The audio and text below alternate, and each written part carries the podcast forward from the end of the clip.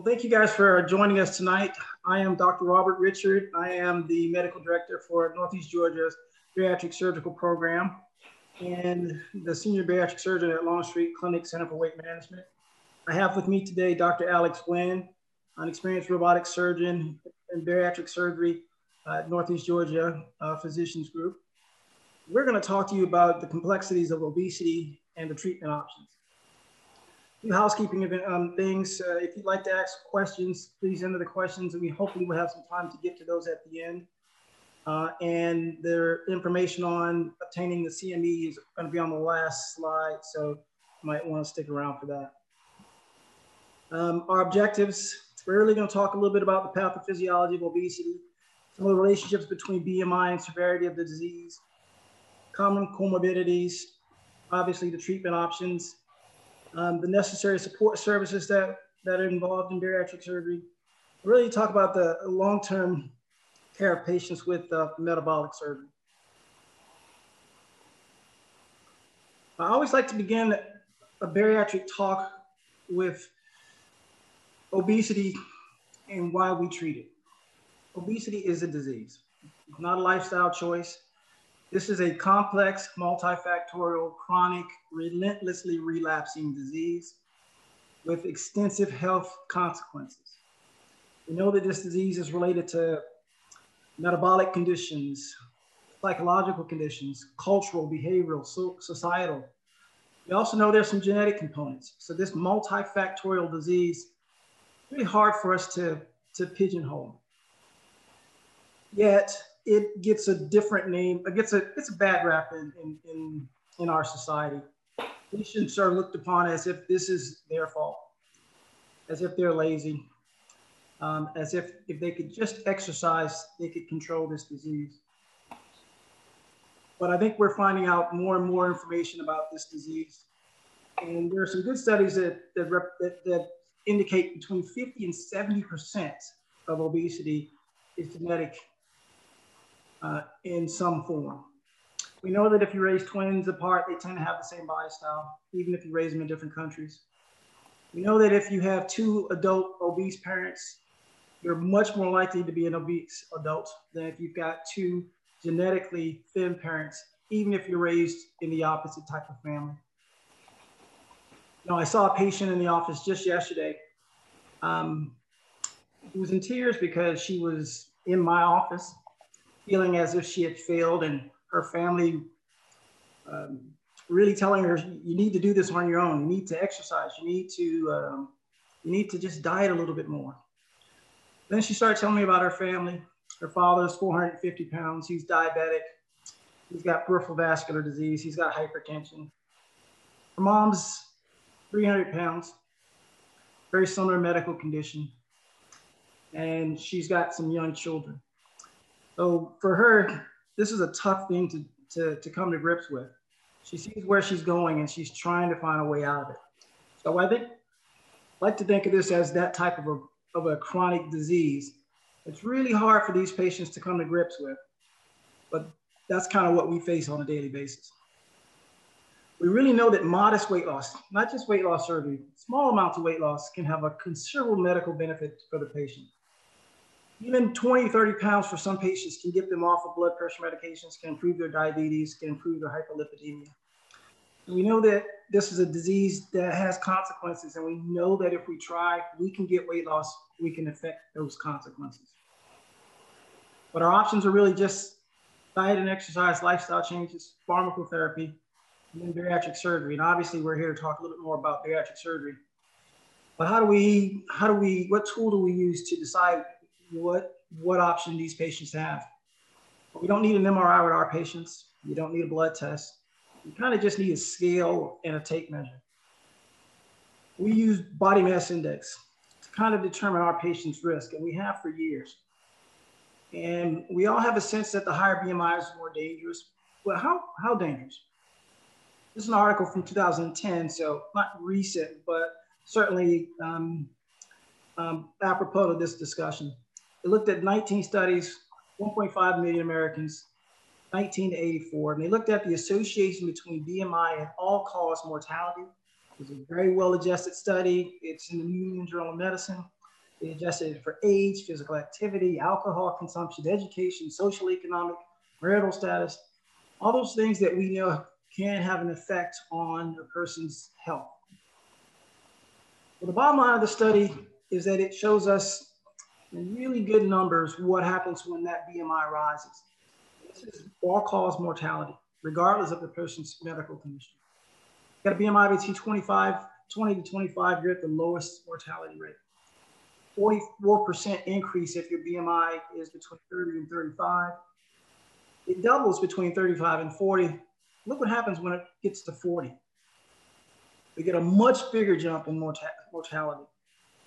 And as we see above 40, we get more of an exponential rise in that mortality rate. Those patients with the BMI in the 50s and the 60s, their mortality rate, relative mortality rate is in the thousands. This is a dangerous condition. Patients don't just die because of the condition, but patients are affected because we know that obesity affects almost every organ system in the body in a negative way. And it's those that, that effect on those other organ systems that causes this significant decrease in life expectancy that we see in our patients. So as a bariatric surgeon, I certainly feel strongly that this is a condition that I think we really need to look hard on how on, on the lack of treatment for a lot of patients. We as bariatric surgeons don't see nearly the number of patients that we should see or that we can help. So I certainly could go organ system by organ system and give you a long list of, of the um, comorbidities, but we structured this talk a little bit differently. I have Dr. Nguyen here who's actually gonna take the screen and go through this in a slightly different way. Hopefully it'll be a little bit more entertaining than that long list of medical problems. Dr. Nguyen? All right.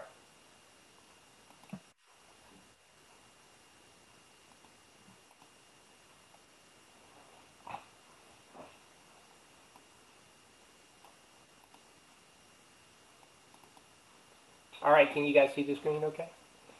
All right. Uh, I'd like to take a moment to welcome everyone. I appreciate everyone coming out. Um, and one of the things that Dr. Richard and I am very passionate about is bariatric surgery. And one of the biggest misconceptions for most medical physicians out there is that bariatric surgery is all about the weight loss. And what we're focusing on tonight, in a, a slight bit of a twist of what I want to do, is actually present how bariatric surgery is actually metabolic surgery. So there's certain medical conditions that I know that as medical providers you face every day, and intuitively you're not thinking bariatric surgery. So I'm, I'm going to try to give you a little twist on uh, a presentation that you commonly don't see when we're talking about weight loss. Just a few disclosures uh, on my financial affiliations. Um, and so objectives, really quickly. You know, obviously we enjoy giving these talks mainly because of the open discussions. Um, I'm looking forward to seeing how Zoom is going to help us with a chat box and later on having a, a Q&A session. But you know, one of the things that I've always found for myself on like learning new techniques or even learning uh, new ways of treatment is through clinical scenarios. And so I'm going to give you a few clinical scenarios from a medical standpoint, and then uh, hopefully we can kind of talk about how bariatric surgery not used in the traditional bariatric way, you can use it to treat definitively some of these things. And by doing so, hopefully you'll have some pearls you can take away and, and remember in your own practice. Uh, and finally, obviously, um, I would love to give a shout out to our own system as we do have some technologies that is, is worth like showing off.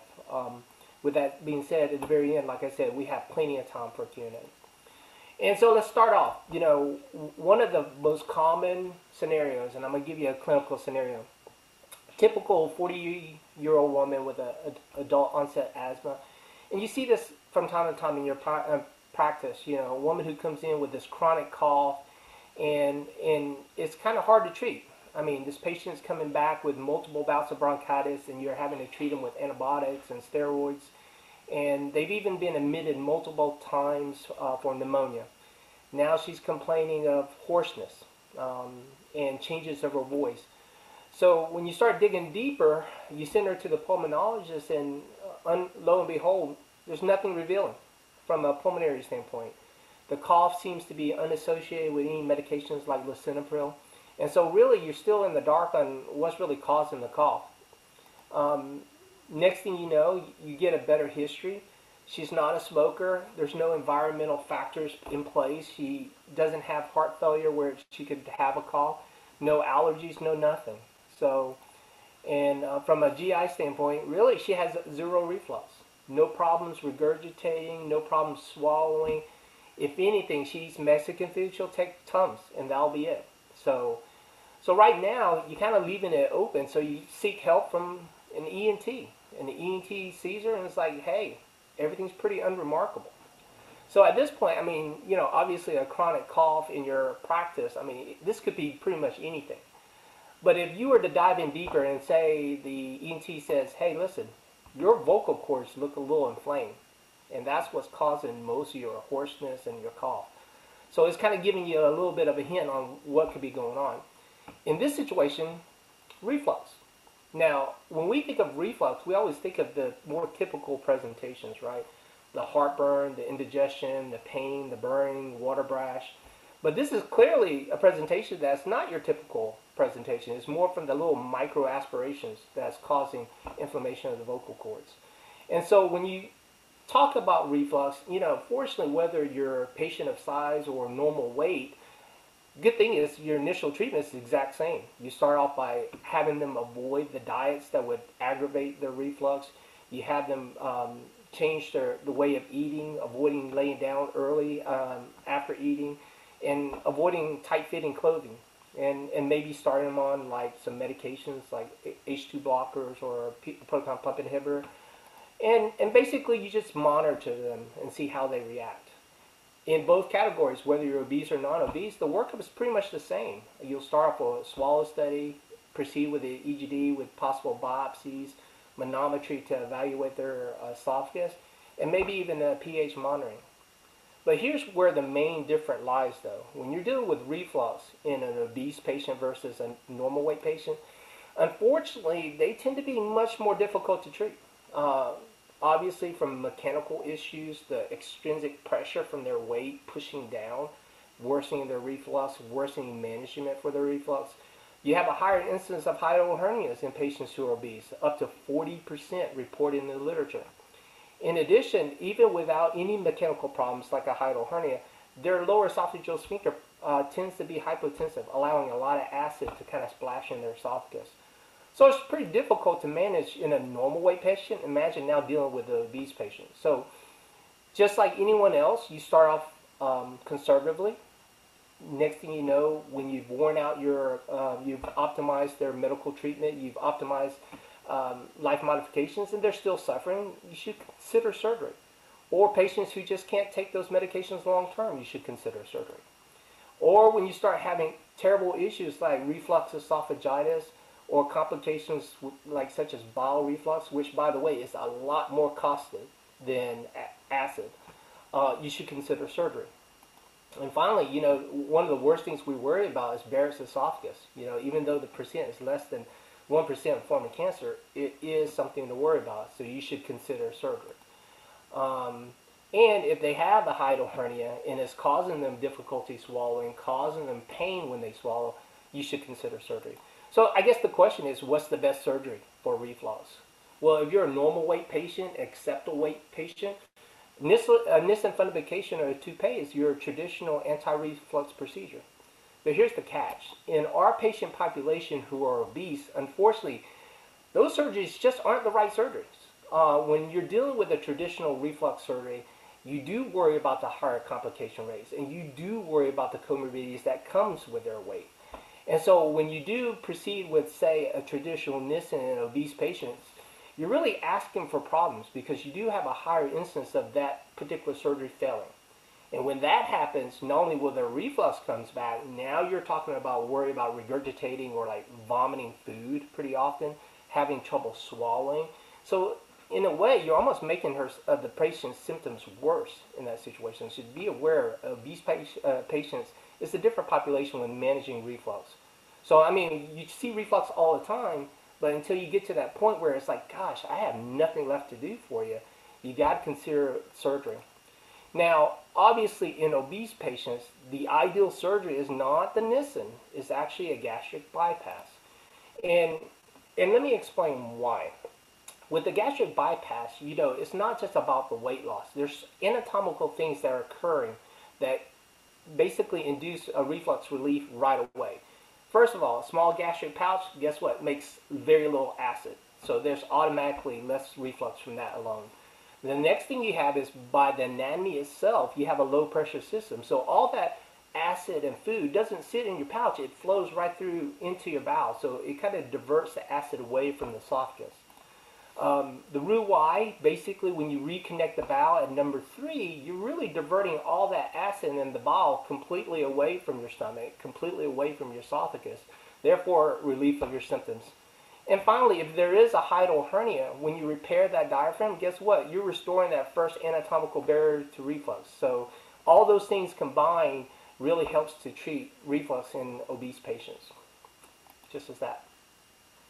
And also, final note, the biggest fear with Barrett's esophagus where your reflux really gets out of hand, the gastric bypass is actually the best surgery uh, for that. Not only are you treating reflux and you're preventing further advancements of Barrett's esophagus, God forbid this patient does proceed with surgery, you're still preserving that stomach to act as a future conduit if the patient ever has cancer and needs an esophagectomy. So some of those things to keep in mind.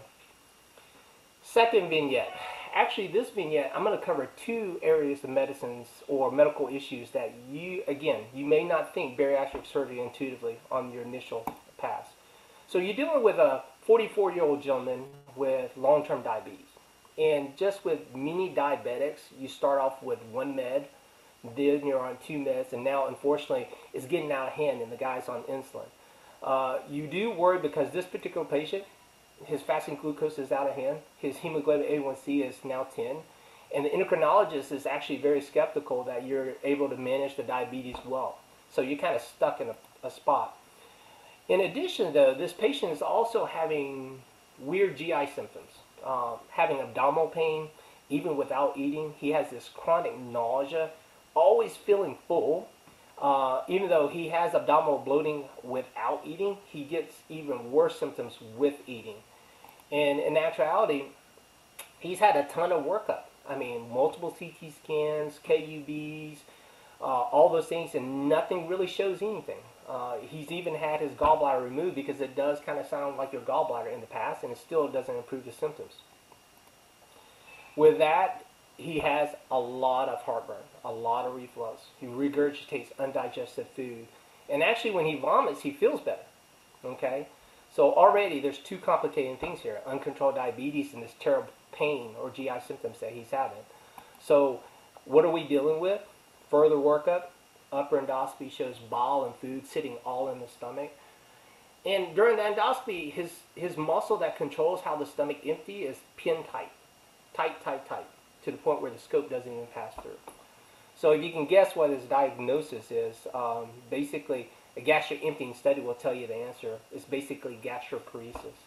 So you do see gastroparesis overall in the general population. It's not often, but it's about 4 to 5 percent. But in your diabetics, you'll see it up to a third of the patients with gastroparesis. And the problem with gastroparesis is that the vagus nerve is paralyzing the stomach.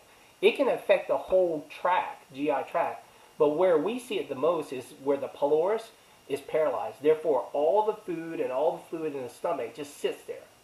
And it sits there. So it's like a water balloon just kind of getting larger and larger and larger. It causes a lot of discomfort to the patient and they vomit to feel better, and they feel better when it empties. Now, the problem with gastroparesis, there's a ton of medicines you can try, and there's a ton of ways of failing. Um, unfortunately, it's, it's pretty bleak on management of uh, gastroparesis medically. And unfortunately, patients have all these reactions to these medications. So those of you who are very familiar with taking care of gastroparesis patients, you have an allergy list that's like yay long. I mean, it's like you cannot have an antibiotic, you cannot have a pain meds. It's just ridiculous. So you see that pretty often. There are some procedures that you can do to treat gastroparesis that's not bariatric, including like several endoscopy procedures where you dilate it up, inject Botox. The whole idea is to loosen up that muscle. But you know what? They've been known to fail. Even other surgeries where you cut the muscle and allow it to loosen up, it's known to fail as well. So literature supports what's the best surgery for gastroparesis. Well, it's, believe it or not, it's actually the gastric bypass or subtotal gastrectomy. It's the whole diverting of everything around the pylorus. Now, the sleeve gastrectomy has shown some literature to be supportive of faster emptying, but even the gastric bypass is found to be more effective than the sleeve gastrectomy. And why is that? Just as I said, the main reason is that you're having trouble with the area of the stomach emptying, and by letting the food pass through the blue area, as you can see the bowel, you're no longer hitting that roadblock, so to speak. The food just passes right through, relief for the patients, and, and so you don't have that, that concern of the buildup of pressure in the stomach. So that's gastroparesis. What about diabetes? Of course, our traditional treatment of diabetes is education, watching the patient closely, dieting, exercise, and medications, more medications, and then more medications, and weight loss, of course. Now, obviously, we're surgeons, we're biased, and we, we think, yeah, surgery can help treat diabetes, but where does it fit in, the, in our treatment uh, process, right? Well, the paradigm has always been about medicine and conservative, but you know what? There's a lot of literature out there that actually supports that there's something to surgery when it comes to treating diabetes.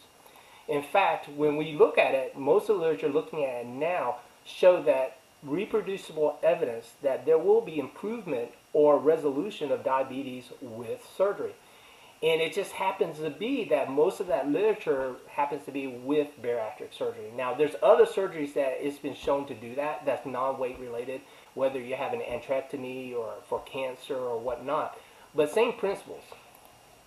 So, what's all the hype? You know, when you think about weight uh, bariatric surgery, you think weight loss surgery, right? You lose a ton of weight, you lose a ton of fat, and what's that going to do? It's going to basically make insulin sensitivity go up, decrease insulin resistance, with weight loss, improvement of diabetes over time, and eventually it just goes away, right? Wrong. No, no.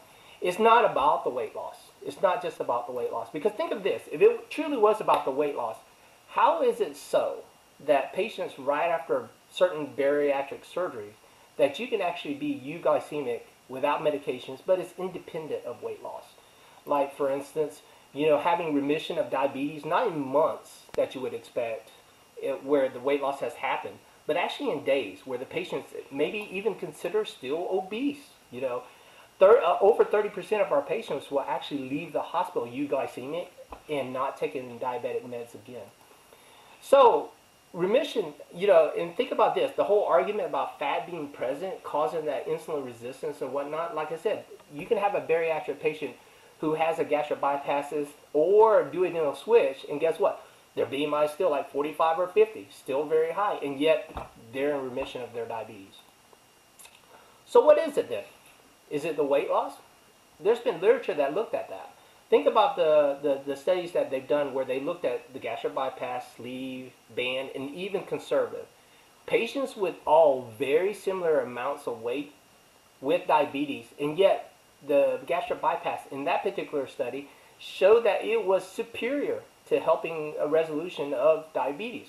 So there's something to it more than the weight loss because all these techniques you lose about the same amount of weight.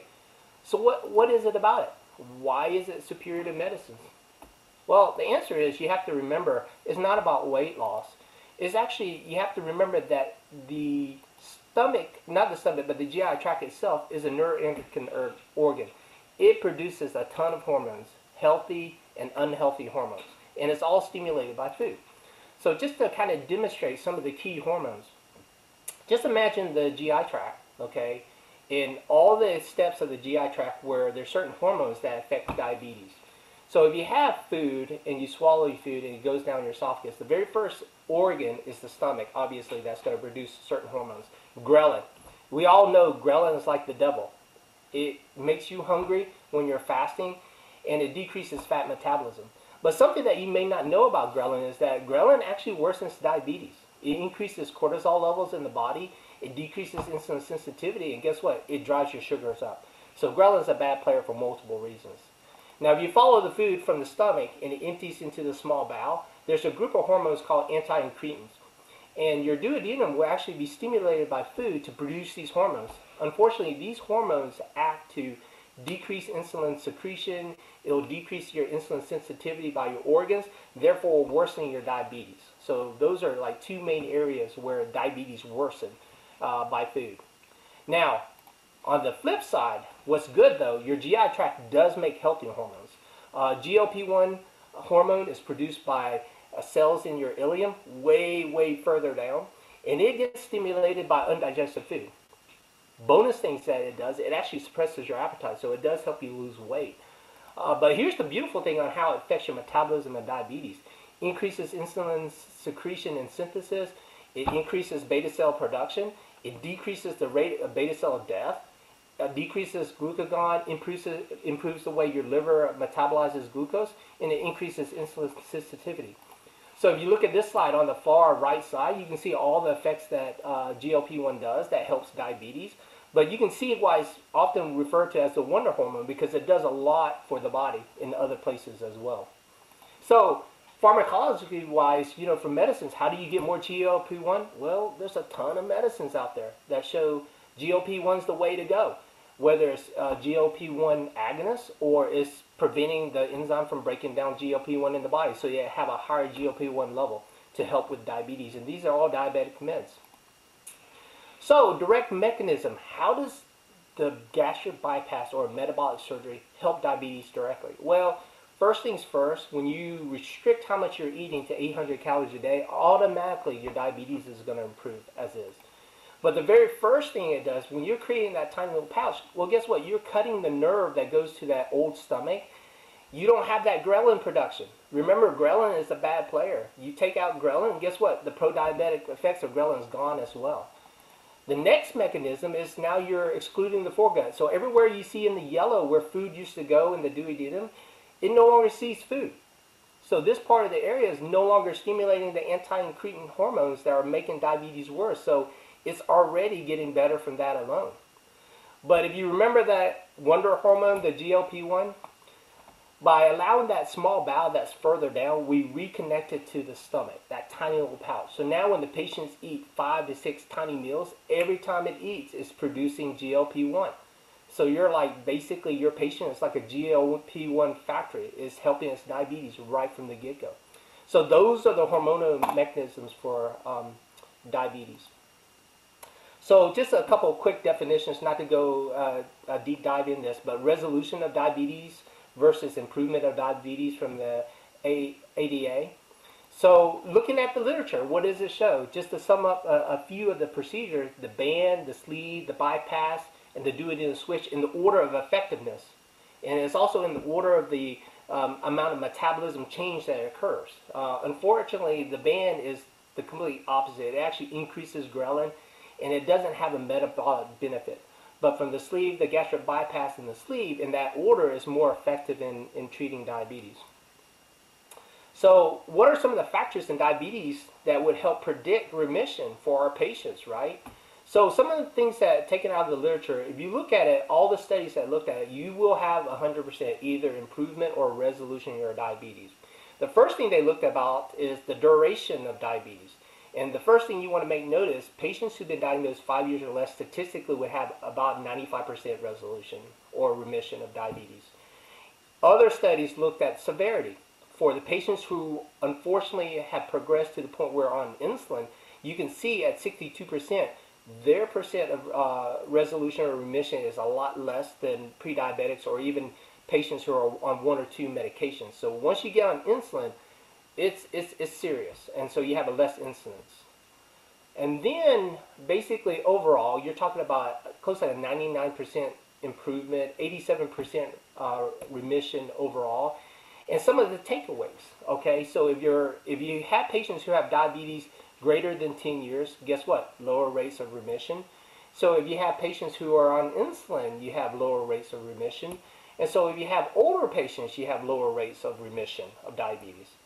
Uh, other things they found, male patients tend to have a lower rate of remission. And uh, people with lower BMIs preoperatively tend to have the lower rates of remission. So what do you take out of this slide?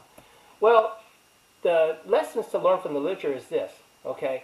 Diabetes is progressive and it's difficult with time. So if you're to do your patient a favor, You got to understand that traditional management over a prolonged period of time, you just allow the pancreas to burn itself out.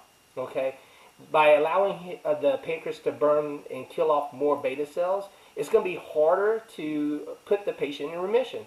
So, what are the recommendations? There's evidence to show that you really want to intervene early, surgically, to have the higher likelihood of uh, diabetes remission.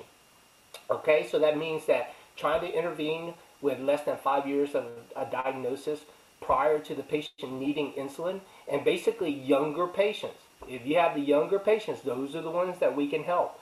You know, I have to have a frank conversation with my patients who are coming in 67 years old and is on insulin, and you have to have a candid conversation when they say, "Hey, I want to go in remission." Well, you start throwing out percentages. And it's like, listen, I mean, this is the fact. Your pancreas has been burned over the years. So that's it with the diabetes. Now, one of the things, just to quickly, I really, really want to show off about our system. I'm very proud of the robotic systems that we have. So one of our latest and greatest technologies that we have in our hospital is robotics. But the fact is, is that it's not the latest and greatest, not really. Because in actuality, one of the things that Dr. Richard and I are very proud of is that we've actually been doing robotics for a very long time, since 2008. We actually did the very first robotic gastric bypass in Georgia in our hospital. Dr. Rich and I are both um, Center of Excellence robotic surgeons. Uh, we have that designation for the whole center, uh, Center of Excellence for Robotic Surgery and Minimally Invasive Surgery. And I actually happen to be a Center of Excellence of the hernia surgery as well.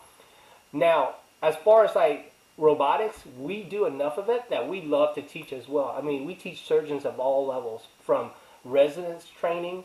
Uh, also, we provide like case observation for both domestic and international surgeons who've come to watch us do robotic surgery. And so, just to kind of give you some background on robotics, you know, it went from having a big old cut, which is morbid, to tiny little cuts with laparoscopic, and now a merge of the two, robotics, the best of both worlds. Tiny little incisions, but being able to manipulate on the inside as if you had your hands on the tissue. Now, some of the key things about the technology is a beautiful 3D look from the camera. Even better, a beautiful 3D look on the monitor that the surgeon sits at, and they can see everything and control everything at the bed, uh, away from the bedside. And just to kind of give you an idea, there's little finger controls that we use, and the manipulation of our fingers and wrists basically is translated to the instruments in the body. So you use these tiny little instruments on the inside to do all your surgery. You know, and one of the things is I'm a right-handed guy. The beautiful thing about robotics is that you really learn how to use both hands pretty fluently. Hence, it's almost like you having an open platform inside the body with tiny incisions. And selfishly for myself, I love it because I'm really comfortable when I operate. I can operate all day and not feel tired. Uh, I have four kids and I have have enough energy to relieve my wife at the end of the day, right? So she won't be mad at me. So I, I operate all day. I sit at a console. During the, the case, I'm not really relying on my assistant that much. I'm able to move instruments around myself, control retraction, control the camera. So it, it is something I do enjoy. So just to give a short demonstration on robotics and some of the things that it can be done, obviously not only just surgery, but origami, right? Um, one of the things that I wanted to demonstrate on this particular video is just the precision of like manipulating paper, as delicate as paper is. And in this robotic system, you can see what we're trying to make already um, in, in, in doing this video, right? So we're making a, a paper bird, and you can see how even down to each every fold and every crease how precise it can really be now the funny thing is is anytime you look at a video or look at a picture you really have to keep in perspective what you're really looking at yeah it's a paper bird and yes i could probably do that by hand but one thing i can't do if you keep it in perspective is making a paper bird relative to the size of that penny. It's pretty cool, right? In addition, just to show off the robot, I wanted to share some of the scenarios where the robot really is worth its weight in gold. Here I'm demonstrating a quick video where a patient's had a ton of surgery in the abdomen. And this is one of the surgeon's worst nightmares. When you go in and you can't see anything because there's so much scar tissue, everything's just plastered. sometimes you just the fear of like getting into the stomach, fear of like punching into the liver or the spleen, it still has to be done. So just showing off some of the instruments that we use in the OR. This is an instrument called a harmonic scalpel. It's an excellent uh, device where you can use to dissect. Here I'm using it to cut down a lot of scar tissue to quickly free up the area so that I can actually see what I'm doing and to help me identify some of the things that's crucial. Um, and Dr. Richard, uh, he, he can tell you when you're doing these things after someone else has been there, it's like a bomb blew off in there and you're trying to make heads and tails from it. But here you can see where we're quickly taking down the adhesions to try to identify the stomach and the, the liver. And here you, you, you're getting close to where the stomach is, and you can see where there's really not a clean plane between the stomach and the, the liver. So injuries are very, very likely to happen in scenarios like this. But as you can see, the device uh, does really well. And that's the beautiful thing about robotics here is that there's a lot of tools and toys that you can use to help make your job better. Because this is the type of surgery when you're going in to do a revision, it could take you three to four times the amount of time to actually do it. And it, it does carry a heavier uh, or a higher rate of complications without it. Here you can see demonstrating the scissors. And as, as I showed you before, that stomach is completely plastered against the liver. Using the, the scissors with a little bit of energy and no energy, you can pretty much clean up that plane really fast. And again, this is all about safety. This is all about being effective on like getting the anatomy uh, exposed to you in a safe way without injuring anything around.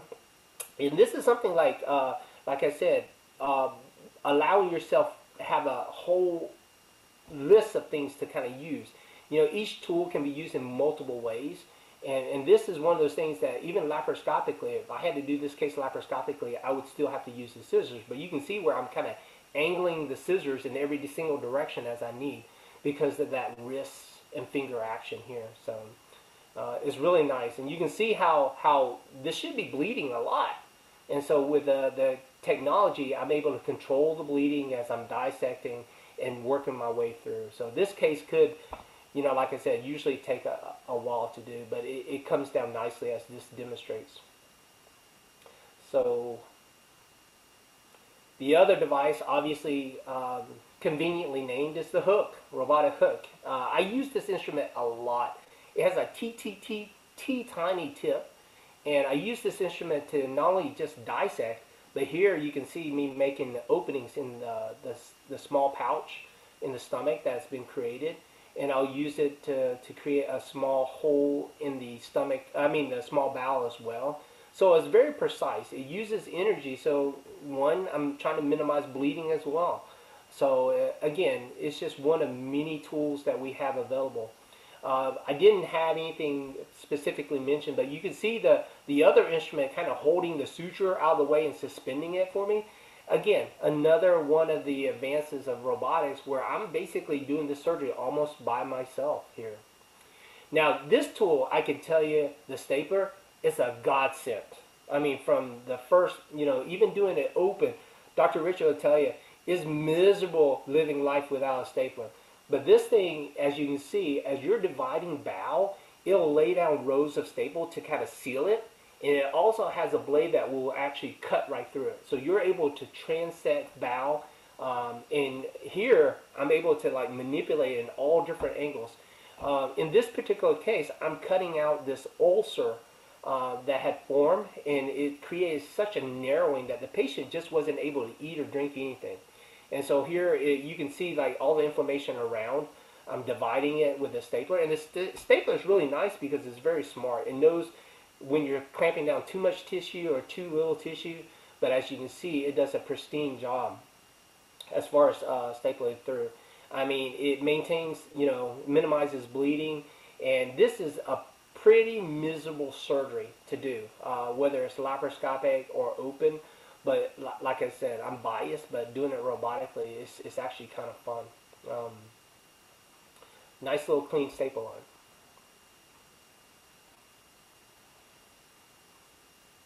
And probably the final thing I wanted to show you robotically, which is pretty cool, is, you know, one of the things we really appreciate about robotics is being able to sew.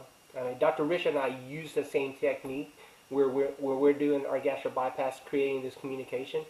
And, you know, I mean, doing it laparoscopically is fun and challenging.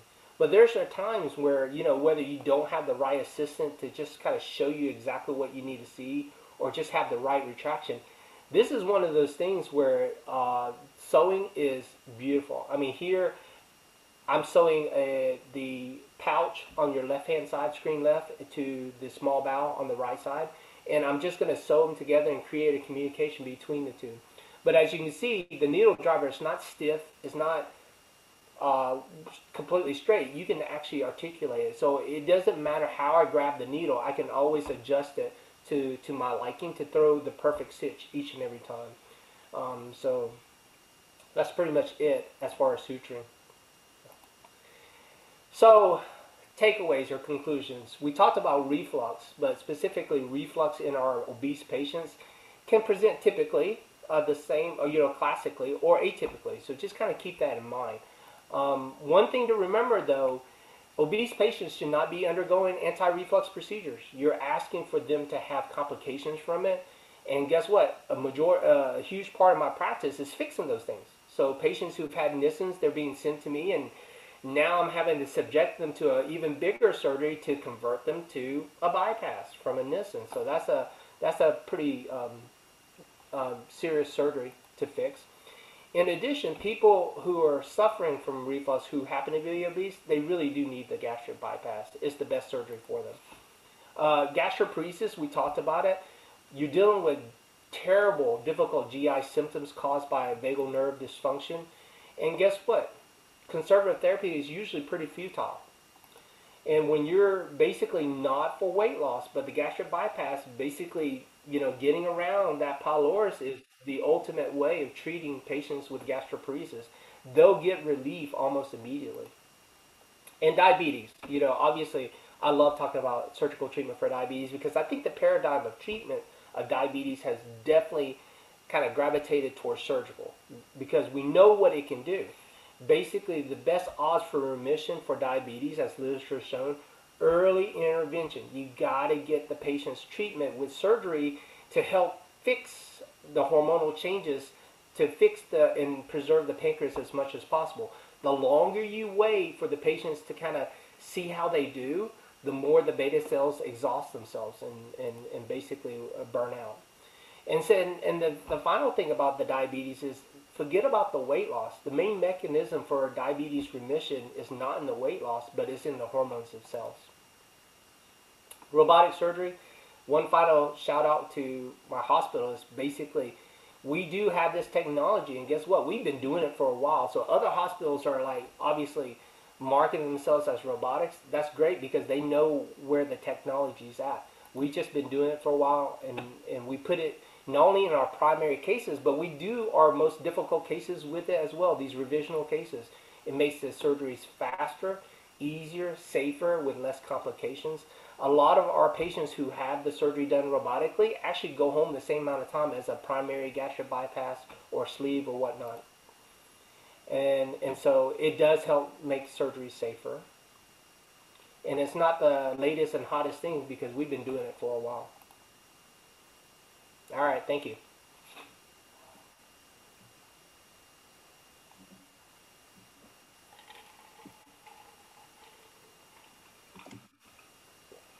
All right, thank you, Dr. Nguyen. I'm going to try to take the screen back.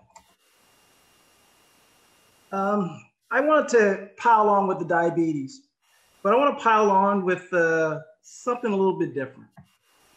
This is a great study out of New England Journal of Medicine that shows the improvement in hemoglobin A1C with maximal medical therapy, with gastric bypass, and with another operation that she touched upon called the biliopancreatic diversion. Now, that's an operation that not a lot of surgeons in the United States have gravitated to, but I think with the advent of the with with the amount of sleeves that we're doing, certainly this is a newer operation that will be in our armamentarium. And I've been performing these uh, biliopancreatic diversions for about five or six years now, and I can tell you they really do make a big difference. But it's a complicated operation. So I've got a little animation to kind of go through this. it can be done laparoscopic, but as Dr. Nguyen mentioned, most of us are using the robotic technique to make this a much easier operation. I do think it is it is very technically challenging, and with that challenge, um, typically comes a little bit of a higher complication rate. But in the right hands, this is a this is a game-changing operation for some patients.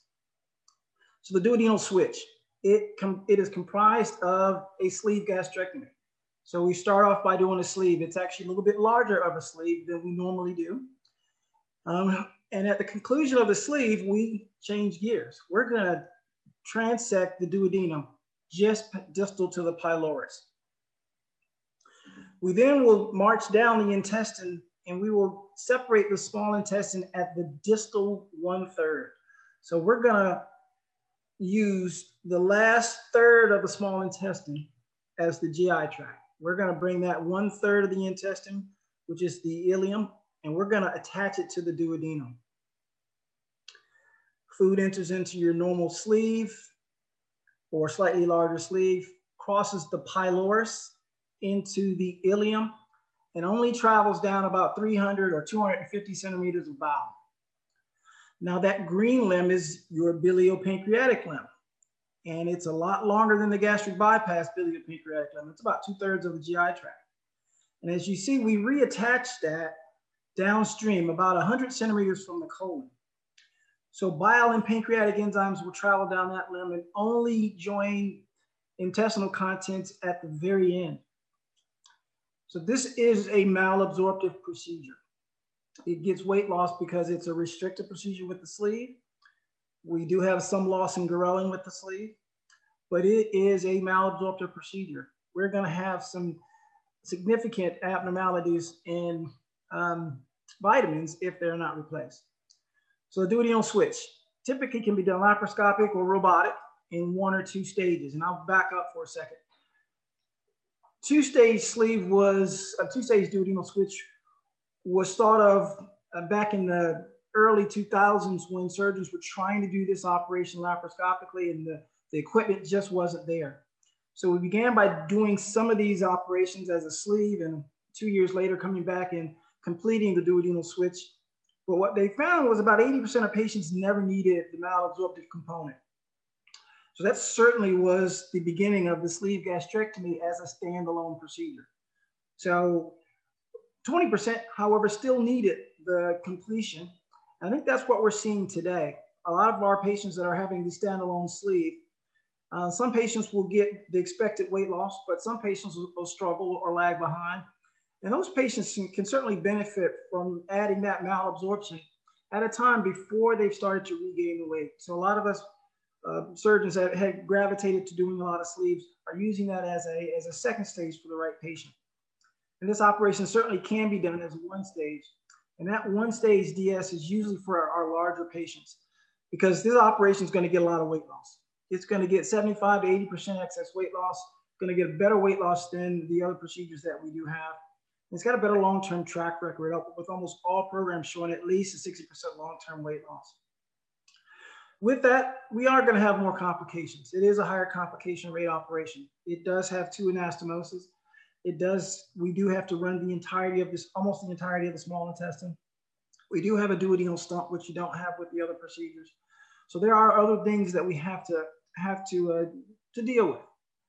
The bigger issue is vitamin deficiencies. Um, these patients are going to have vitamin A, D, E, and K, which are those fat soluble vitamin deficiencies. We're still going to worry about iron, calcium, and protein.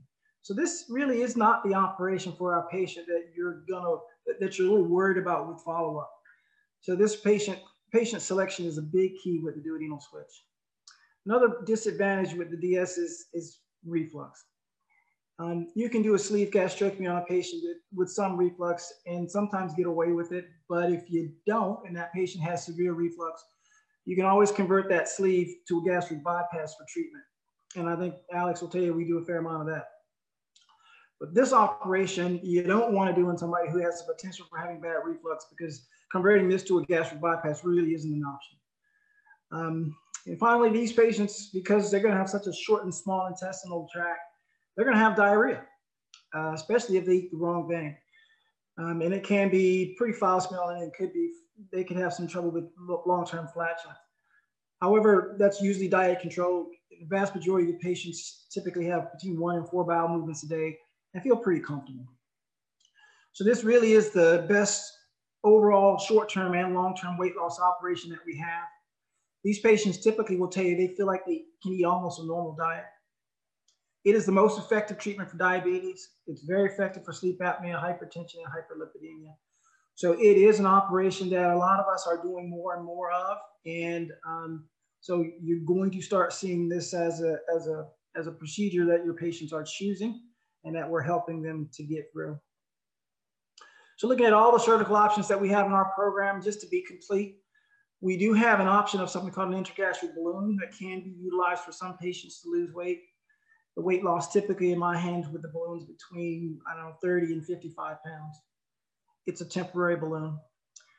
Gastric band removal, most of us are not placing bands, we're taking them off. Um, if you have a patient with a band who's got complications, we definitely will, would recommend removal. Sleeve gastrectomy, gastric bypass, and biliopancreatic diversion with duodenal switch. One more thing I'll tell you about the, the duodenal switch is that there are newer procedures that are being done that are what we call loop duodenal switches. They typically aren't covered by, by insurance yet. Hopefully that'll be coming, but that's where instead of doing the lower anastomosis, we bring a loop up to the duodenum. Typically, we're going to see a little bit less um, uh, vitamin A, D, E, and K uh, deficiencies with that operation with similar weight loss, but uh, the, the, in my mind, the jury's still out. And as uh, Dr. Nguyen mentioned, we do a heck of a lot of revisional bariatric surgery, um, and it's becoming a bigger part of most of our practices. And I certainly think that revisional bariatric surgery is not a surgery for a young new surgeon. That typically needs to be done in a, in a setting um, like ours. So who's a candidate? Candidates for bariatric surgery are BMI greater than 35 with medical problems. Um, and that may be a patient that you don't recognize as a bariatric surgical patient. You may have a patient with BMI is 37 and they really look normal, but they're you're about to put them on an insulin pump. That patient, as Alex alluded to, that patient really does need a chance at something that can get rid of that diabetes. Um, any patient with BMI of 40 or, or higher typically is a bariatric candidate. We also want these patients to be healthy enough to go under, undergo an operation. Um, certainly want to be absence of drug or alcohol problems. I typically do not operate on smokers. I have them, they have to quit. I, we will test their nicotine levels. That is a must. And I do not operate on patients that are on chronic steroids. There's really good evidence that chronic steroid is a major risk factor for complications with bariatric surgery. We certainly do some psychological testing in our patients. Um, and they really need to understand that this is a multidisciplinary process. You're not going to just see the surgeons. There are a lot of people that are involved in their care, not just for the short term, but for the long term. The truth about surgery, it's successful, but not perfect. We rely on patient selection. We rely on patient counseling before and after surgery. And really, we rely heavily on our multidisciplinary team. Yeah, some surgeries may need to be revised of course, everyone's seen that patient with a gastric bypass who's regained their weight. Maybe they've not regained it all, but they've regained some and they, they are struggling metab metabolically again. Well, this is a chronic relapsing disease. Um, but most of us in bariatric surgery don't give up. We will find ways to help that patient, whether or not we're going to add them to our medical weight loss program, or if there is something wrong with their anatomy that we can fix surgically, we certainly can offer that for the right patient in the right condition. yes, we do revisions and we certainly will incorporate all of our medical treatment options for these patients. But the fact of the matter is, if you look at the overwhelming majority of our patients, they're happy that they've gone through this. They're healthier than they were before. And the majority of them really don't want to look back. We are a bariatric center um, we've got the designations from the Surgical Review Corporation in the past and the MBS AQIP currently. We were one of the first bariatric surgical centers in the state of Georgia to get the SRC certification back when it first came out. As Dr. Nguyen alluded to, we certainly were the first with Dr. Nguyen's bariatric, uh, robotic bariatric procedures, the first bariatric center in the state. Well, these surgeries should be done in the center with specially trained surgeons, and that's what we are. we have a great aftercare program and support that supports both my practice and Dr. Nguyen's practice. Uh, it's run by Amy Smith, and if you're looking for sending patients to a centralized area to find significant education, whether you don't have to worry about the pressures of being in the doctor's office, this is it. She does a great job of pre preoperative as well as postoperative education. We've got dietary therapy there. Um, we have a I'm sorry, we have a behavioral therapist. We have a dietitian, physical activities, cooking classes, clothing closet, support groups.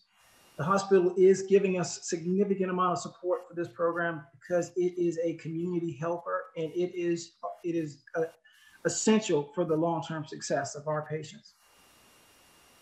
This is how you can contact the uh, bariatric center. This is her number, and that's the uh, the website nghs.com bariatrics. and I think I've come to our final slide. This is the slide that you need to use to claim any CMEs from our talk today. And I guess I need to find out if we've got any questions that have been submitted to us.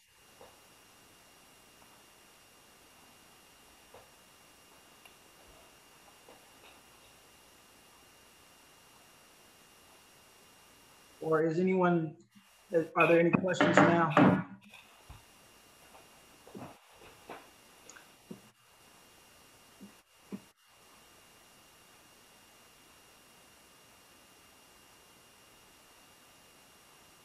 I guess we did such a good job explaining everything. There's no questions.